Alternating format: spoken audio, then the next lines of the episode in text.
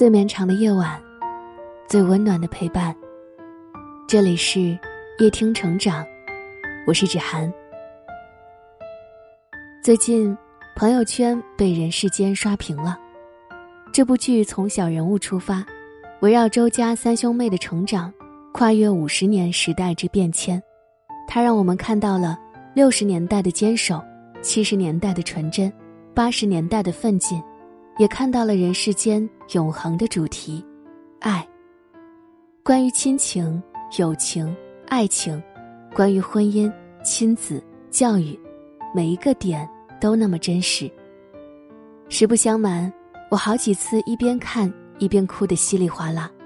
在这部剧里，我看到了关于幸福的三个真相：一，关于孩子，成绩不好的孩子是来报恩的。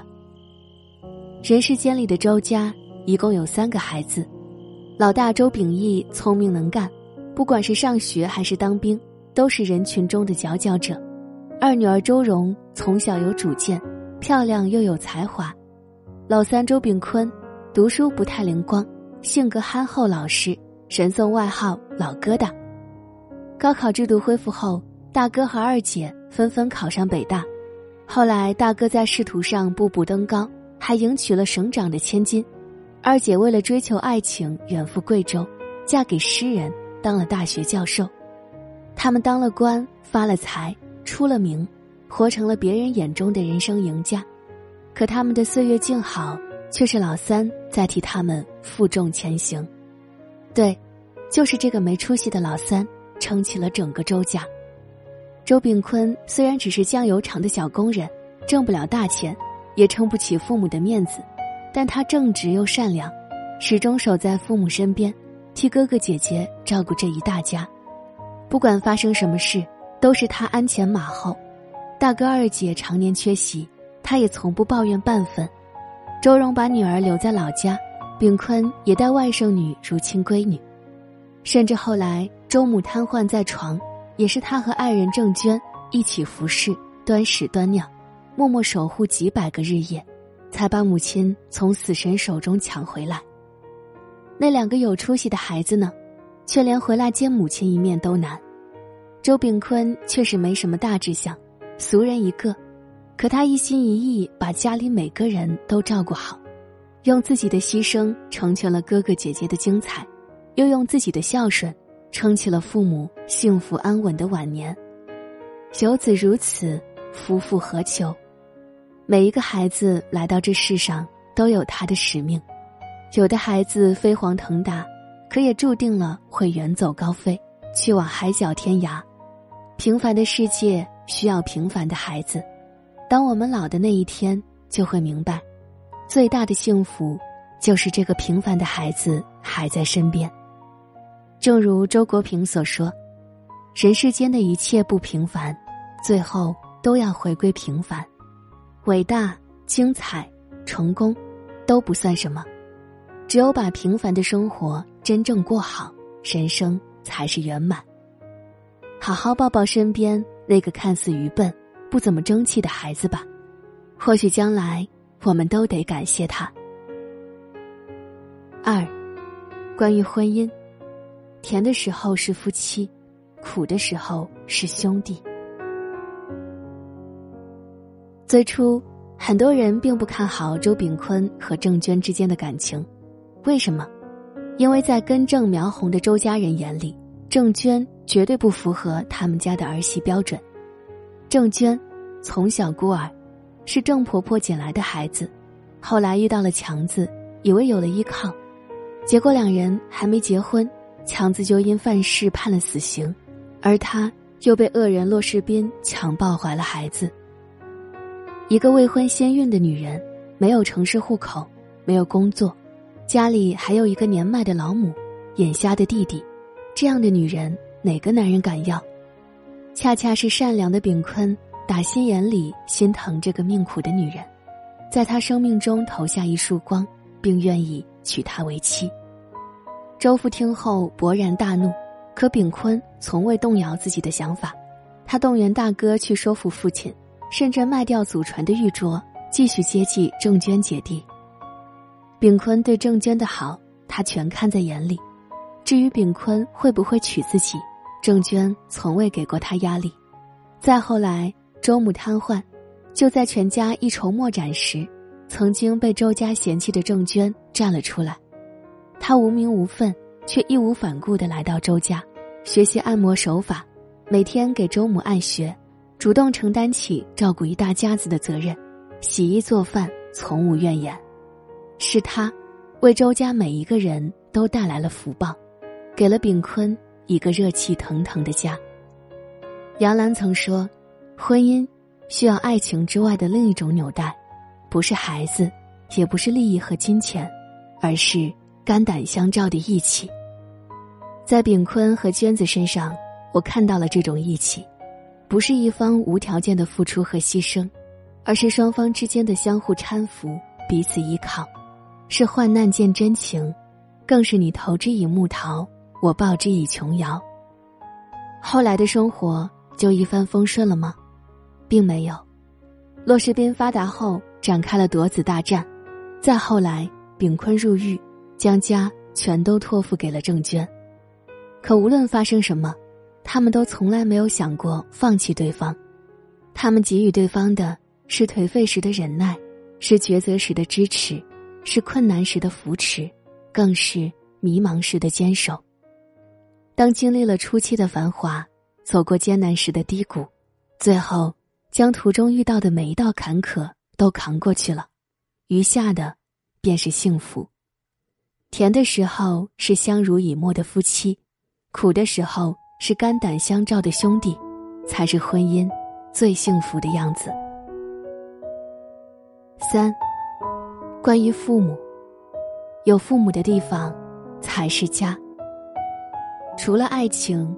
这部剧最打动人的地方就是亲情，其中有个细节让人印象深刻。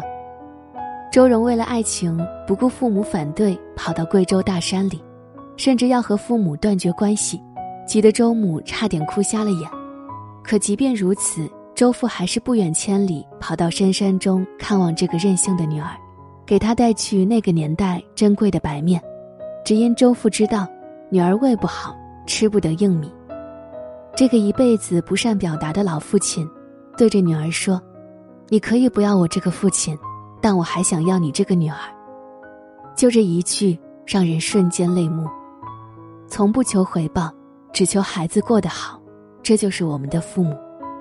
还有炳坤，和周父产生隔阂，执拗的几年不肯给父亲写信，以至于这个一向坚强的老父亲也含热泪地说：“我唯一的念想。”就是看到儿子给我写的信，就算被孩子误解责怪，可当父母的心里牵挂着的也还是孩子。在剧中三兄妹身上，我们也看到了自己的影子。成长过程中，我们又何尝不是与父母摩擦不断，吵过架、怄过气、伤过心？但所有的间隙，最后都会被父母的爱所融化，而我们对父母的爱。却总是来不及报答。剧中第三十九集是全网哭得最惨的一集，周父周母相继去世，那一刻我也泪如决堤，就像荧幕中的周家三子女一样。从今往后，再也没有人摸着炳坤的头说心肝老疙瘩，没有人给周蓉织红毛衣，也没有人会摸着秉义的脸说儿子，妈可想你了。我们的父母也许对我们说过一些狠话、气话、激将的话、过分的话、严厉的话，但当有一天他们离我们而去时，才发现，能再听到父母说话是一件多么幸福的事。父母在，人生尚有来处；父母去，人生只剩归途。生命来来往往，来日并不方长。有父母在的地方才是家，父母不在了，家就成回不去的故乡。所以，世界再大，记得回家，别等到父母离开之后才后悔莫及。曾有人问林语堂先生：“什么是幸福？”老先生答道：“幸福无非四件事：一是睡在自家床上，二是吃父母做的饭菜，三是听爱人讲情话，四是跟孩子做游戏。这不就是这部剧想要告诉我们的幸福真相吗？那就是，即使孩子并不优秀，我们也依旧爱他；即便日子并不富有，也和爱人相伴着一起走；即便父母唠唠叨叨，也珍惜每一次陪伴。和相守。文末点亮再看，愿我们每个人都能找到幸福，也能守住自己的幸福。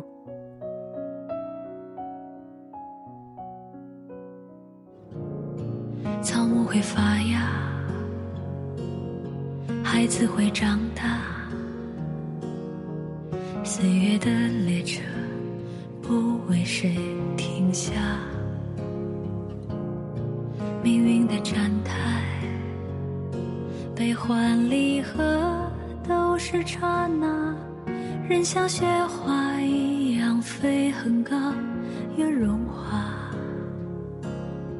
世间的苦啊，离散雨要下。世间的天啊，走多远都记得回家。平凡的我们，撑起屋檐之下一方烟火。不管人世间多少沧桑变化，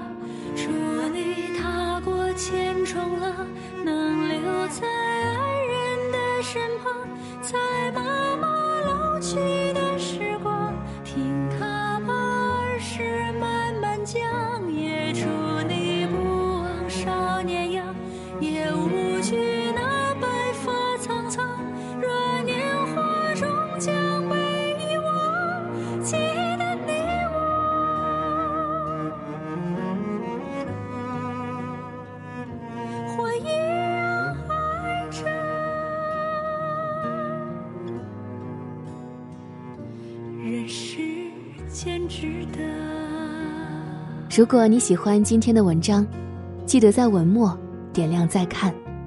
我是芷涵，今晚谢谢你来陪我，晚安。